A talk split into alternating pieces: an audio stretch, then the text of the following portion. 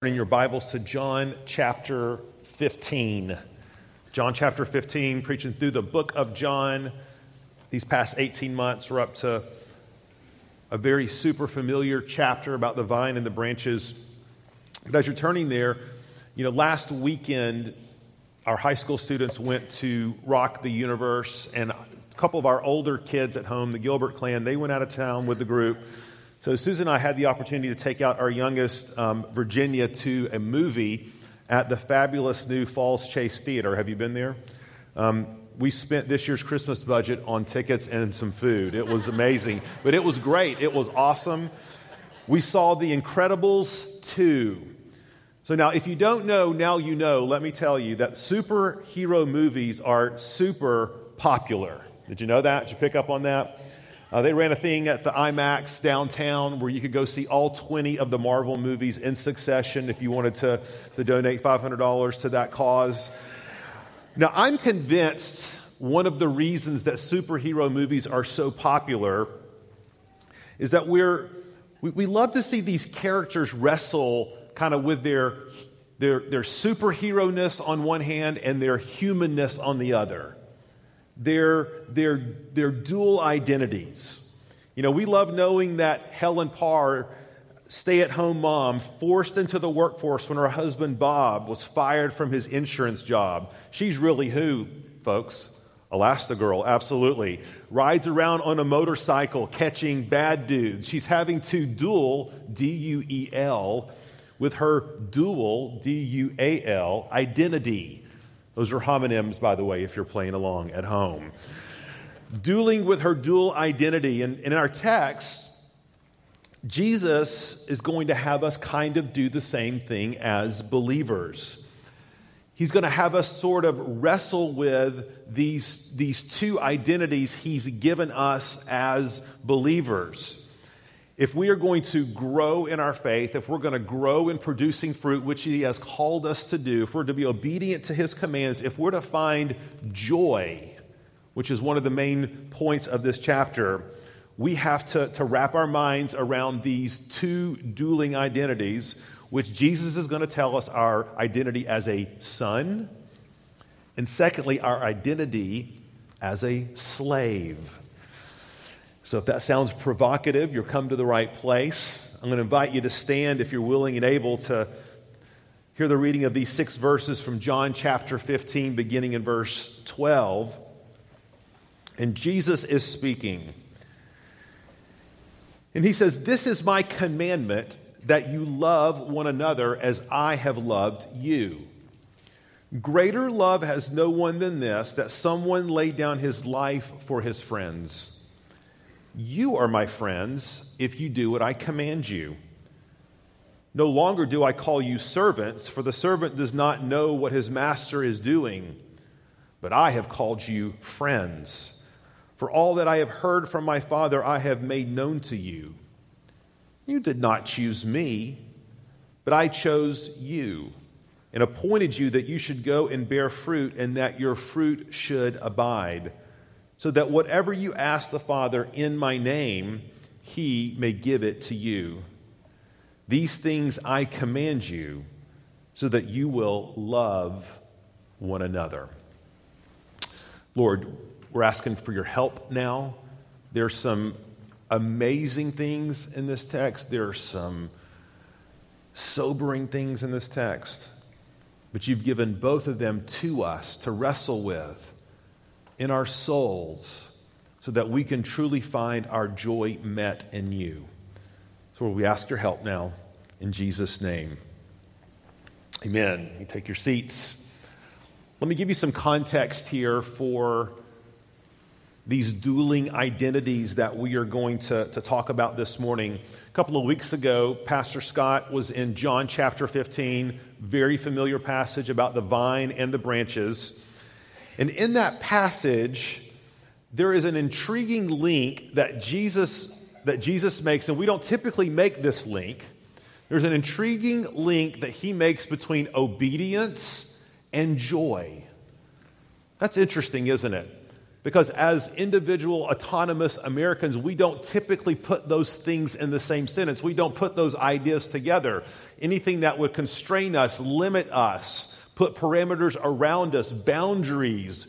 We don't like those. We resist those. We're people who know where we're going and what we're doing, and we do what we want, when we want, spend what we want, travel where we want. We're friends with whom we want.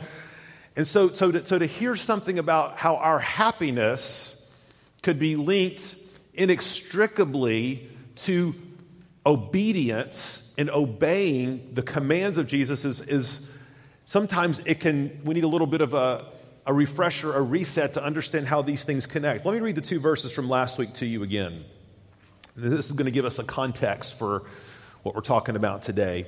Jesus says, If you keep my commandments, you will abide in my love, just as I have kept my Father's commandments and abide in his love. Now, here's the, here's the, the clincher verse These things I have spoken to you or commanded you, that my joy may be in you, and that your joy may be full.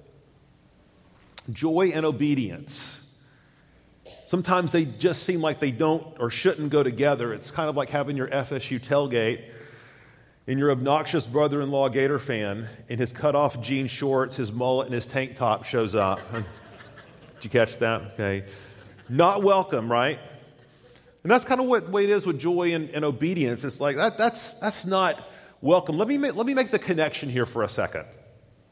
As I'm going to go on the, on the assumption this morning that, and hopefully this is not foreign to you if you're, if you're a Christian, but the most valuable, soul satisfying reality in the universe is God. That what is going to make heaven so amazing, so eternally joyous, is not the fact that we get to play a harp or ride on a cloud or eat a piece of fruit. And I don't know if we're going to be doing any of those things necessarily.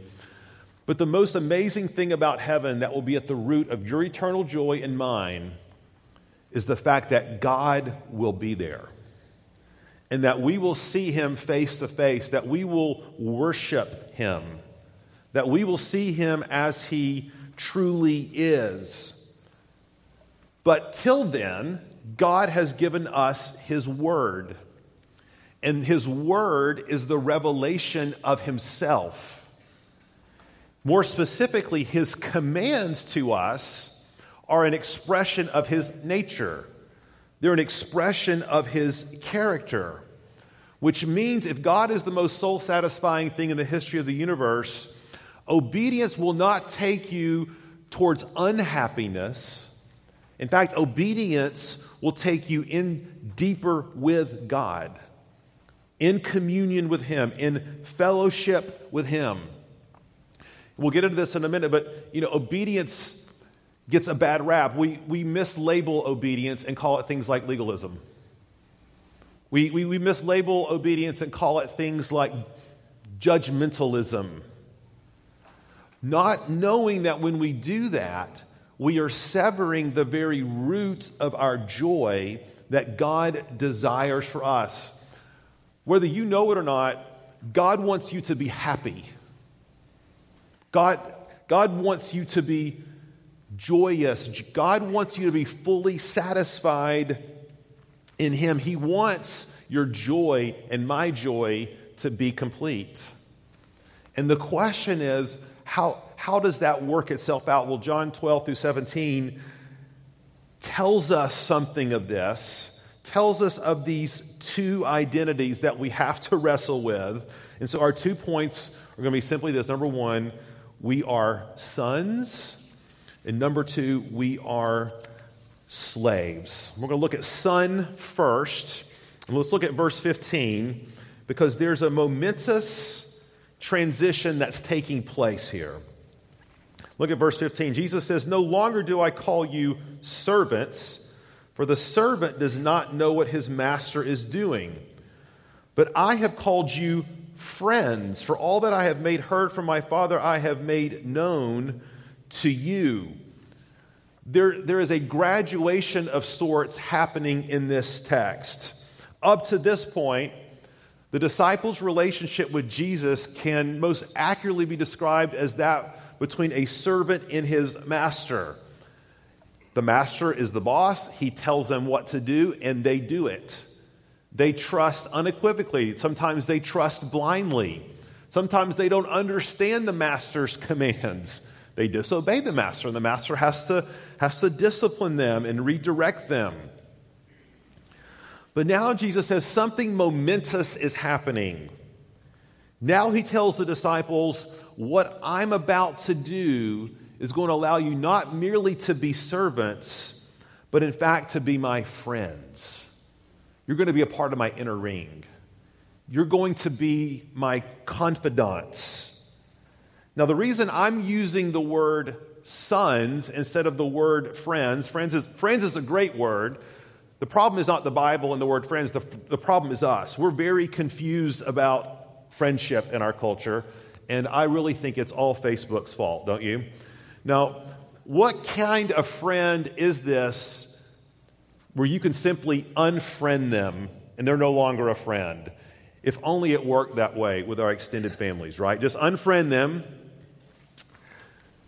See, the irony is that, you know this if you read the books or seen the movies, that Facebook, the five guys who helped found Facebook, all wound up where? In court because they hate each other, right? So, so Edward and, and Mark Zuckerberg, best friends, founded this company, and now what? Estranged for life. See, our, our, our, our thoughts about friend or the word friendship can, is, is weak oftentimes. It loses its force, which is why it's so important that we understand what the Bible means when it says friends. That's why I'm using the word sons. We all resonate with sons. It's like, ooh, that's a special status. I was supposed to take over the construction company, but, for example, the owner's whom moved in? Son. We all get that. Oh, the son came. Yeah. The son's got privilege. The son's got status. The son, yeah, the son has the inside track, so to speak. That's what Jesus is referencing here. But what, what, what does he mean specifically by friends? Now, up to this point, do you realize up to this point, there's only two people in the whole Bible that are ever referred to as the friends of God? Did you know that? Only two people Abraham and Moses, the hall of fame, like of biblical patriarchs and prophets. Guys, in, in Old Testament Israel, there was no higher honor than to be called a friend of God. Friends of God walked with God. Friends of God met with God. Friends of God talked with God. They visited with him. He invited them into his inner council. What did he tell Abraham? Abraham, look at these stars. Now, let me tell you what I'm going to do. Let me tell you about my secret plan, Abraham.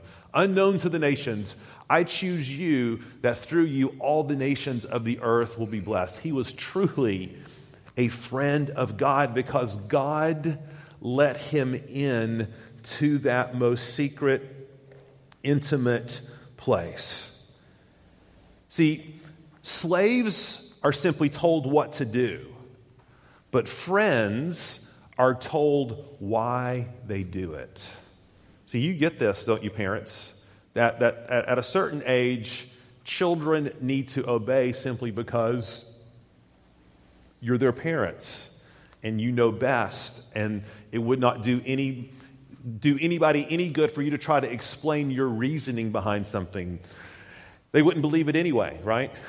But as they get older, you widen your circle, you bring them into your confidence, you explain to them what is happening. They become privy, this the friend does, to the master's thinking. And, and before we continue on here, I just I encourage you just to, just to soak that in for a while and to think about what an amazing privilege it is. You know, a lot of times we blow past these things, we take them for granted, and we forget that we are actually, if you know Jesus Christ, you are a friend of God. That there, we, we, we said it, we sang it, there is now no condemnation for you. There is a, it has some other implications we'll talk about in a minute, but, but fundamentally, this is something where through the history of redemption, two people are called friends.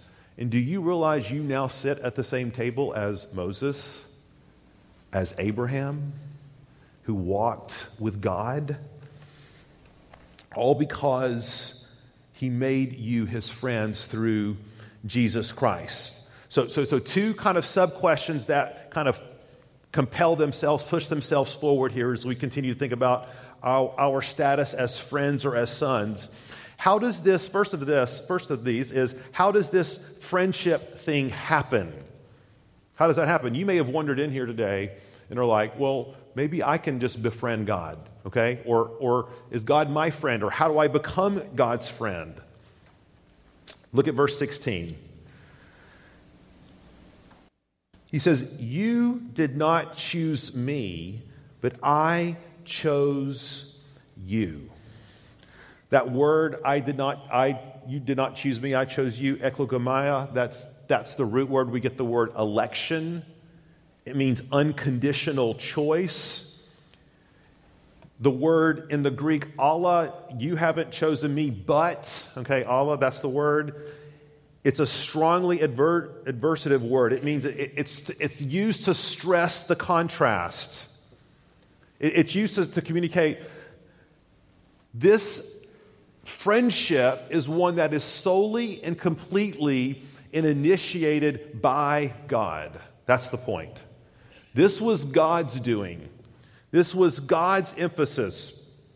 It's not like we were all sitting around one day far from God and said, you know, one day I'm going to let God be my friend. That's not how that happened.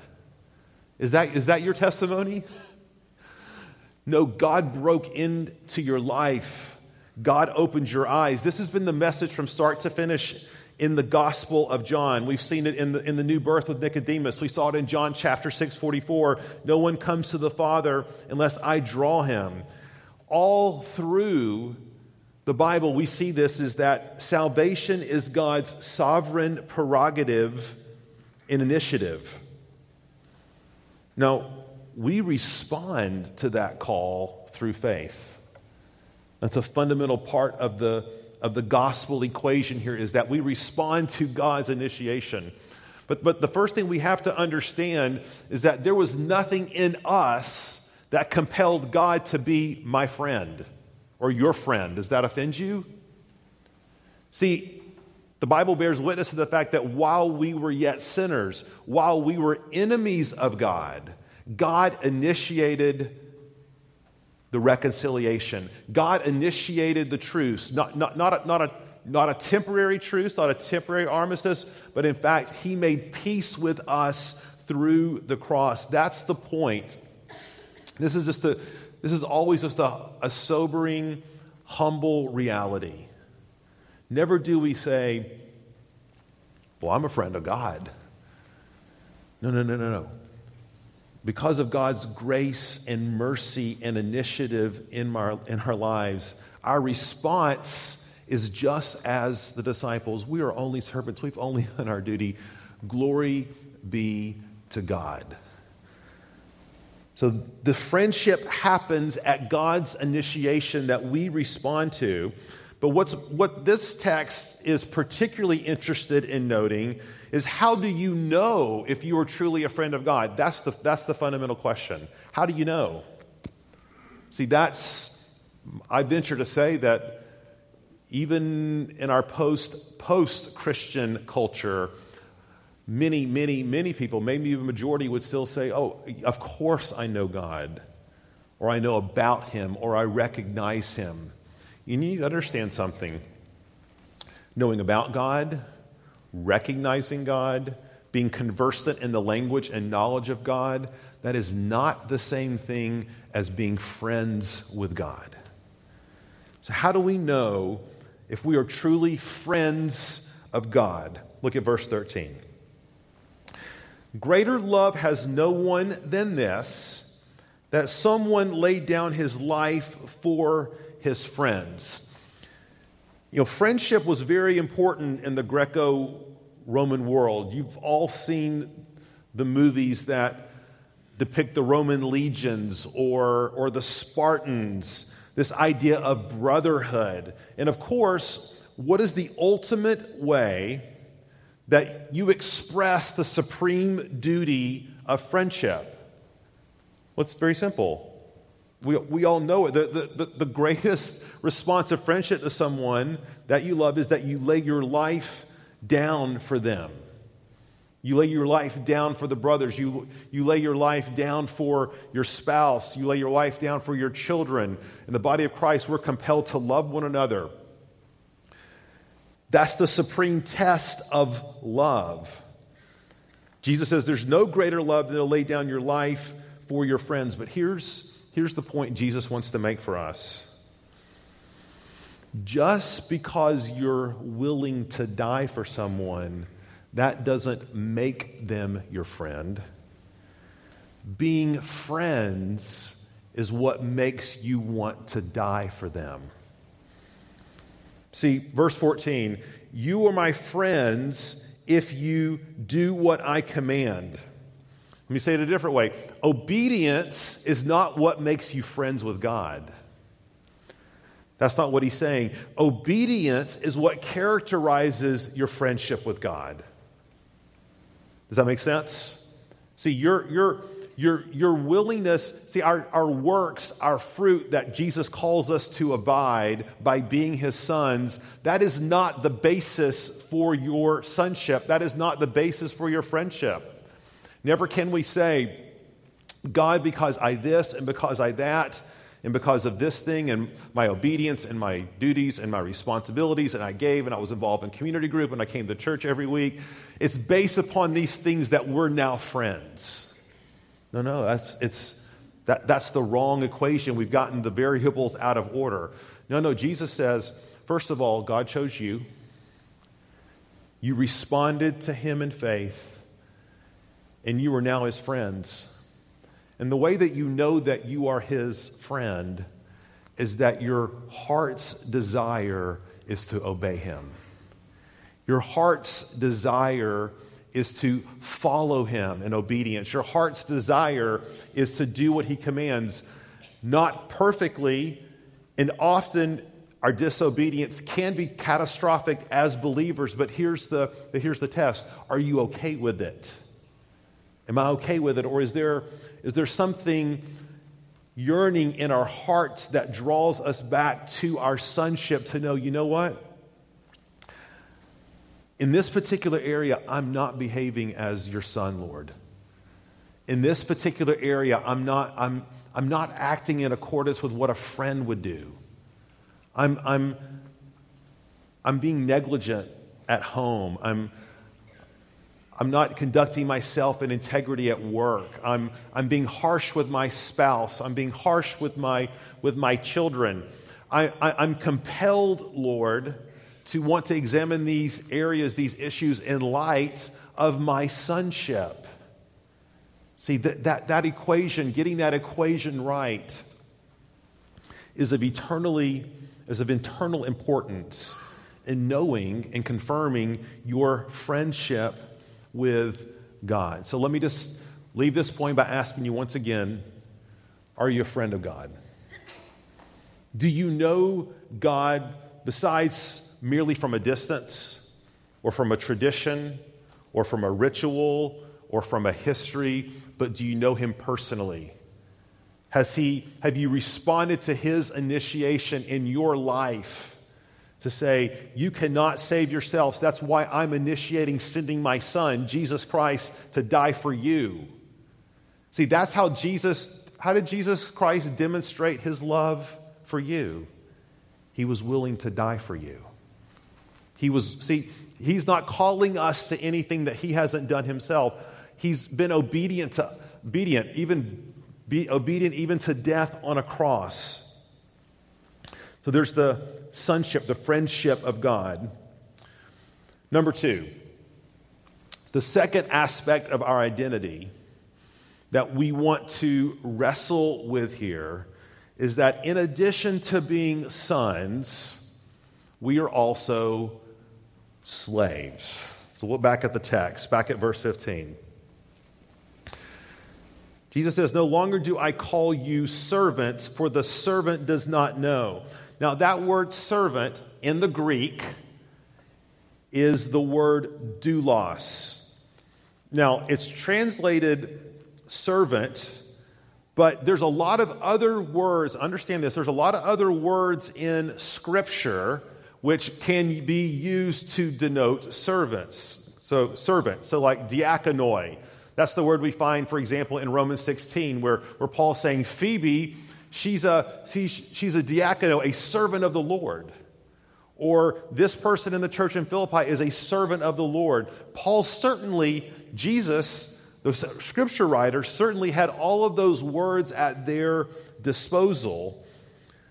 But interestingly, here Jesus uses the word doulos. It literally means one who is owned by another, one who is subservient. Now, in your translation, it probably says servants. In a couple of your translations, it might say bond servant. But there's only a very, very few Holmans and maybe a couple others where the actual word slave is used. And the reason, not to get into this textual debate and discussion this morning, because you may ask, well, well Pastor Paul, if it means slave, why doesn't it say slave? And by the way, this word doulos is not a peripheral phrase or term in the New Testament. It's used literally hundreds of times. Peter refers to himself as the servant of God. What's the word for servant? Doulos. Paul, in all of his letters, addresses and says, To the church in Philippi, to the church in Corinth, I, Paul, a what? doulos of God. But because of the, the historical, the cultural baggage that can be that can oftentimes attach itself to that word slave. Because you've got to remember that for the history of the world, slavery has been an institution upon whose backs empires were literally built. And as Christianity emerged into that culture and slavery was gradually abolished all across the Western world until it was, at least in, in, in many places, um, not, not obliterated, but greatly reduced. And as the Bible was being translated, the word slave had such a stigma attached to it that the Bible translators were like, it's so prone to misunderstanding, right? And in fact, many of you are probably sitting here right now and saying, Pastor Paul, I don't like that word. And understandably so. Understandably so, because our own culture, our own country has its history with this concept. But nonetheless, because it is universally used, this word doulos for slave, and it, and it means slave. There is no equivocation about it. It is the chosen word all of the apostles in the church use for themselves. In fact, 60 years later, remember, John wrote this gospel in, in, in 80, 90 AD. Jesus said this 50, 60 years before. Jesus has just told them, I no longer call you servants. But interestingly, John, who writes Revelation, what does John say in Revelation 1? Let's look at that. He says, The revelation of Jesus Christ, which God gave him to show his what? Douloi, slaves. The things that must soon take place. He made it known by sending his angel to his what? Doulos, doulos, servant John. You may say, well, Pastor Paul, that's a little confusing because doesn't the text say that Jesus no longer calls them servants, no longer calls them slaves? Let me just use this example to kind of explain how I think this functions or is supposed to function in the life of the Christian. So, many moons ago, when I was doing my doctoral work and I had a dissertation committee, I had people on that committee helping me who were all called Dr. something of the other, right? Dr. Reddick, Dr. Peterson, Dr. Hill, Dr. Bar. I can remember all of them, okay, just, just like that, okay? And it was interesting that after I successfully defended, okay, they all extended their hand. And what was the spirit of that room? Oh, now call me Ray. Okay, now call me Coco. That is truly one of my committee members' names. Okay, Coco. Call me Marcia. Call me, because now I was not merely a student, okay, but I was, I was a colleague.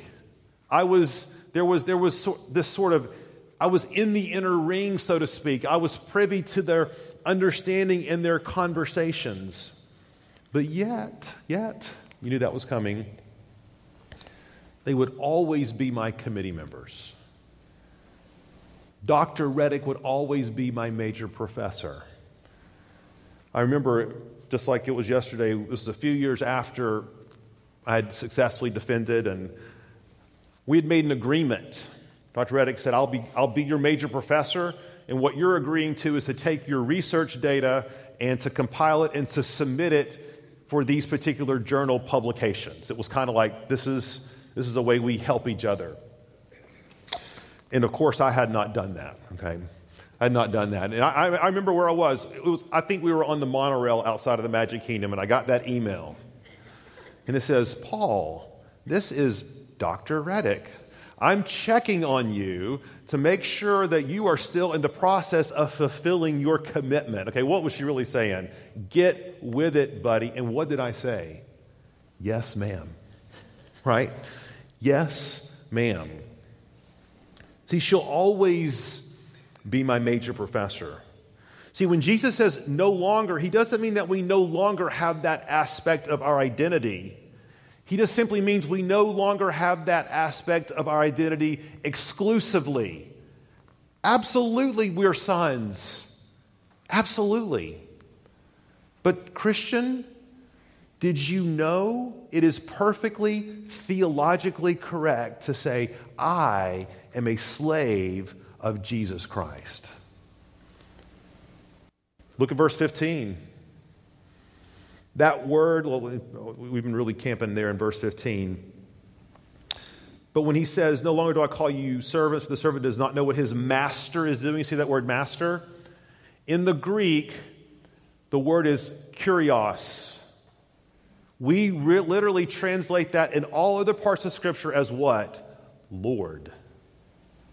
Do you know that? When we say that Jesus, it's the same word, Master, Lord, Kurios, the exact same word.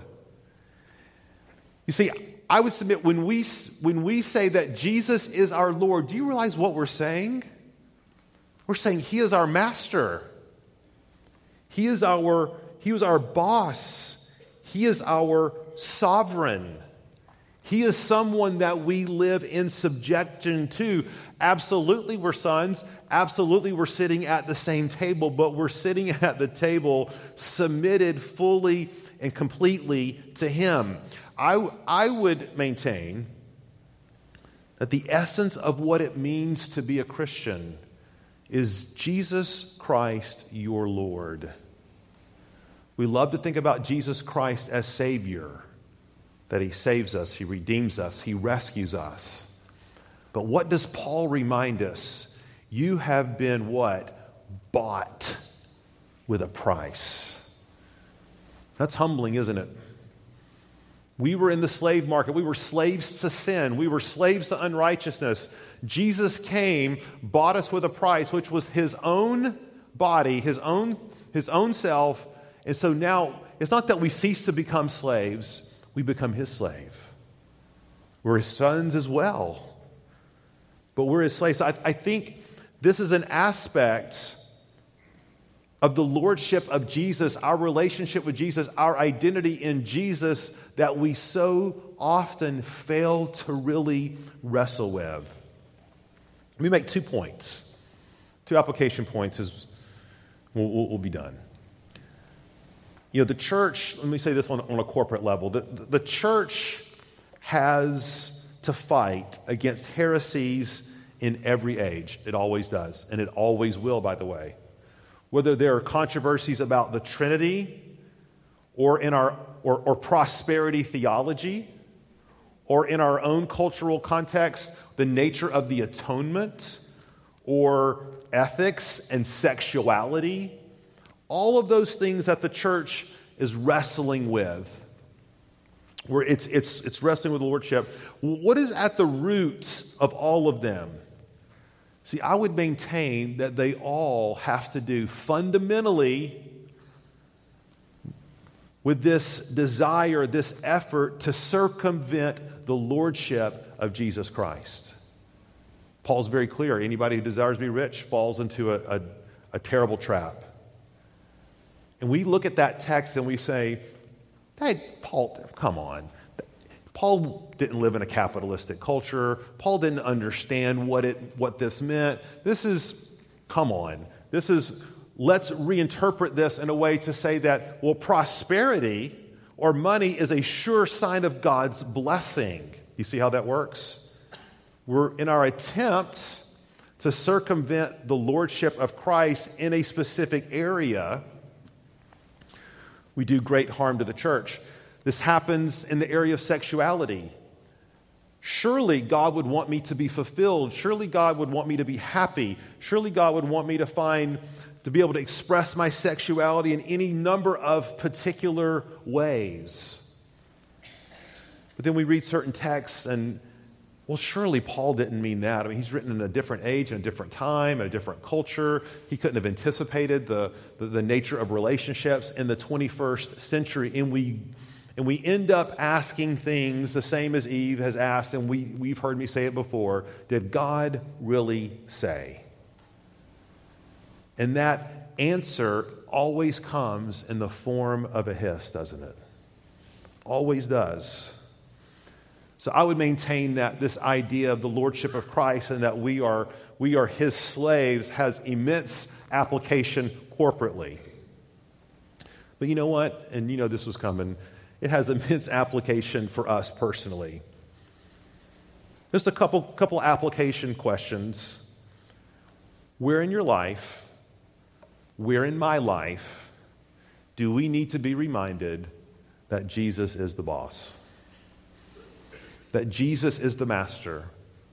That Jesus is the Lord? You know, we, we love to look at our little portfolio of areas that we think the Lordship of Christ is functioning in. Oh, yeah, I'm, I'm generous. Oh, absolutely. I'm, I'm, I'm faithful in these ways and these particular things, but this thing over here, ooh, not so much. Not so much. We're just going to kind of keep that cordoned off, hidden over here to the side, put swept under some carpet or rug or something like that. Where do you, where do I need to be reminded that Jesus Christ is Lord? Knowing, and you know this, when we live with an area in our heart and life that we know we are not yielding lordship to Him in, because that is a miserable place to be, isn't it? It's a miserable place to be. We, we, we deny it, we suppress it, we shove it deep down in our subconscious. We think about all the areas that we are doing so well, but all the while our heart is having its joy stolen because we don't recognize the lordship of Jesus Christ. See, this is what John means when he says, These things I have spoken to you, that my joy may be in you, that your joy may be full as you live in obedience to me. So, where in your life do you need to be reminded of the Lordship of Christ? Guys, verse 16, and then we'll say this and we'll be done.